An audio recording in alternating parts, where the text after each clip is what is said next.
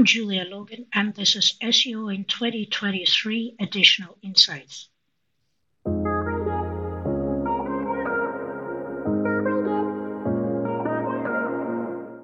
Julia, what's your additional insight for SEO in 2023? My additional insight, and that should really be like ground insight, baseline insight for everybody is use your brain, whatever tools you are using. Any tool is only as good as the person using it and how they're using it. And basically, any tool is useless without a proper brain and proper thinking about all the possible uses of that tool and how this tool applies to your particular situation, your particular needs, how does this tool answer your particular questions? What questions you should even be asking about your particular situation? I mean, if we look at the SEO, there is so much happening. Basically, it's like you have one vertical that has completely, completely specific vertical problems of its own. And if you just read a bunch of articles about some general you know, ideas of what's happening and so on, it might not apply to your vertical at all. So basically, uh, the idea is every site is unique and every SEO's problems are pretty unique, and nobody is building a tool unless you're building it yourself to address your unique problems. So basically, we've got all the commercially available tools, and then it's up to you to use your brain and see how this particular tool can solve your problems and what you really should do and how you should tweak the output of that tool to really address your issues. So a while ago, I did a thread on Twitter based on actually Majestic. And there I was talking about Majestic typically being seen as this link profile information tool. But not many people probably know or pay attention to the fact that you could also use Majestic with certain filters and reports and certain views to diagnose some on-site issues of the site that you are investigating. And basically, this is just one example. There's plenty of stuff like that. And I'm pretty sure with any tool, there's there's plenty of stuff. If you really dig into the tool and how you can use it and how you can adjust it, everybody's talking about AI these days. For example, ChatGPT being the total total winner with a million users signing up in just the first few days of its existence, of its public release. And there is this huge discussion going on between the SEOs on all sorts of social platforms about whether or not ChatGPT should be used for SEO purposes, whether or not it should be used for this or that, or creating your content, or doing your keyword research, or something else. What I say to that is use your brain. Nobody's going to teach you how to do something with any tool specifically for your own problem, unless you hire some, some high level consultant who is very proficient at this particular tool and pay them specifically to spend the time looking into your business and adjusting their recommendations to your particular business and your particular use case. But basically, I'll give you just one example. So I went to a conference a couple months ago, and then after that, I had to do a bunch of follow up emails. And it was early in the morning, and I wasn't feeling particularly creative.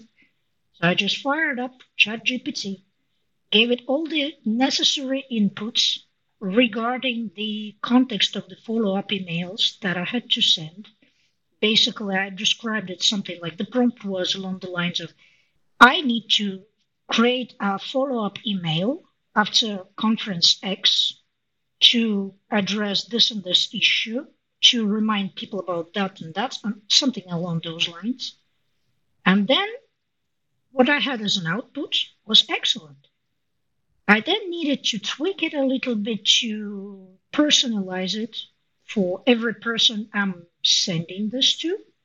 And I had to enter the details of probably how we met and what we were talking about when we met and what's the context and why I'm sending them this information. But it came out perfect. So, how do you actually ensure that you're maximizing your use of each tool? Because I mean, you talk about obviously using your brain and and thinking about, I guess, how each tool is relevant to your own situation and uh, fits into your own strategy. But I think there are a lot of SEOs out there that probably have access to tens of tools and are probably guilty of of hardly maximizing um, the the use of each tool at all. So how do you really ensure that um, you you you you you rinse you you, you take the, the the maximum output from every single tool that you're using? If you have tens of tools, it's about whatever budget you have available for those tools. We are just just a small boutique agency. We don't have a lot of budget, but we make the most out of the budget that we have, and we have a certain selection of tools we're most comfortable with. Basically, if you have tens of tools, maybe look at them and see what it is that they are really giving you. Maybe just estimate the value that they are bringing you. And if you're not sure about the value some tool is bringing you, maybe look at it a bit deeper and see if it can actually give you something that you actually need. You might not even be aware of something that you need until you start looking and see that it gives you this something and you had no idea. Like, for example, one of my favorite tools is Sistrix. Mm-hmm. Did you know that Sistrix is the only tool out of those I ever used and am aware, aware of that gives you the list of duplicate files with the same image? So, like you have the same image, different URLs for that image used across the site. Okay, so it's all across your site. It's not crawling the web and, and finding the same image, image in different sites. Yeah, yeah, it's just yeah, looking at your own site. No, just just on one site, basically helping you be more efficient with your site cache. Probably saving you a few milliseconds of loading time. Mm-hmm. Basically, if you already have this image loaded on this page and then the user goes to the next page, and they don't have to load that image again, but it's already cached in their browser, then every little helps. And that's the only tool I really know. I mean, I, I did come up with sort of uh, similar methods using Screaming Frog just by looking at the image sizes and then figuring out, but, but, but that requires either pulling them up in HTML with Screaming Frog or just checking them manually to confirm that they are really the same image with different file names. But Sistrix is the only tool that actually gives you that as a ready-made report. How did you go about discovering that? Because uh, it can take, I guess, one SEO a long time to figure that out, and some people might know that that exists. Do you have a favorite community conference to go to to find out things like that? Not really. It's it's actually something that I would normally describe as, you know, my drawback sort of. I'm very much into chasing shiny squirrels. if you know most SEOs mean. are, aren't they? Yes. yeah. So basically, I'm doing whatever I'm doing, and then I see something that sparks my interest, and then I I feel like I have to dig into it. But once you dig into it once, you already know it. So I guess it's still helpful, even though it's it's kind of distracting. I'm just wondering if there's an efficient way for teams of SEOs to, to to pass on that kind of information, and if there's some kind of central repository of information in terms of what each individual tool can do and what tool is recommended as the optimum tool for each individual task. I think the best way really is to get the people inside the team talking to each other because you could have some central repository. I have a small team. I basically have a team of a few people. We are just talking on Skype. We have a group chat on Skype, and that's that's how we're doing this. We are just talking on Skype. If I really discover something really important, then I think that my team should really know about this. I might do a team call and just share my screen and show them that thing that I think they all need to see. Mm-hmm.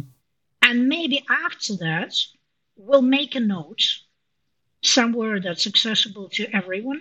And basically, that way we do have the repository. But if you just put stuff into the repository, nobody's going to check it. Because let's face it, people usually have their own tasks. People are busy doing whatever they are doing in their everyday job. Unless you really have some sort of incentive, unless you really know that something exists in that repository that's going to save you time right now and solve your current issue that you're working on, you're not going to go there. So it's really helpful to just get people talking to each other, sharing the information. I mean, it could be as little as a one line message in group chat. And then everybody is aware. And if people have more questions, then you could talk more about that. And then you just say, I'm adding a note to here and here where everybody could uh, get access to it whenever you need something for your reference. But basically, that's how we do it. If my team members discover something that they think would be of interest to everybody else, they do the same. And, and do you have um, a formalized way of revisiting what you found? Because obviously, tools get updated, new features get added, some aren't as effective as they used to be. Um, so maybe do you have um, a procedure where once a year, for example, you go back to that tool and just check to see that that functionality still exists, and perhaps if there's something better out there nowadays? You know, I can't really think of something because typically what we discover is what we use on a daily basis. So okay. I don't really think there is a need to revisit because if something changes, we will see it right away and then we will adjust accordingly. So it's like just in time learning, really. Yeah, yeah, yeah. But if we talk about teams with tens of tools, hundreds of people, much more information flowing about, then perhaps they should have some sort of R&D sub team or something like that and perhaps they should have some sort of r&d budget something i dream of having in my company. And we do we do a certain amount of r&d we can't not to we can't afford not to. Because we are doing some pretty cutting edge stuff. We are working with clients in top competitive verticals. We need to know what's going on right now right there. So r&d is integral part of what we're doing but we don't really have a separate R&D budget or something like that, or separate R&D person or team or whatever. But for larger organizations, I would say that's a must. Well, you've shared what SEO should be doing in 2023, so now let's talk about what SEO shouldn't be doing. So, what's something that's seductive in terms of time, but ultimately counterproductive? What's something that SEO shouldn't be doing in 2023? Chasing the shiny terms, I would say. Shiny terms as in as in short tail keyword phrases? What I mean is more like you hear everybody talking about let's say NFT. So you just go and implement it just to check some sort of checkbox. If you don't really have a reason to do it within your context, within your company, within your brand, within your organization, then don't waste the time on it. It's not worth it unless that's part of R&D process. But then again, really depends. I mean, certain things you would understand right away whether or not it's relevant to you. So first think of whether or not it's relevant to you. If everybody's keep talking about this, if everybody's buzzing about it, if it's a buzz term, don't chase the buzz terms just for the sake of chasing buzz terms. If it doesn't work, if you don't see how it can work for you, if you don't see how it can add value to whatever you're doing, just don't do it. Julia Logan is the CEO at Zangoose Digital, and you can find her over at zangoose.digital. Julia, thanks so much for adding your additional insight to SEO in 2023. Thank you. I've been your host, David Bain, and you've been listening to SEO in 2023 Additional Insights a majestic series that complements the original SEO in 2023 podcast, video series, and book. Find out more over at SEOin2023.com.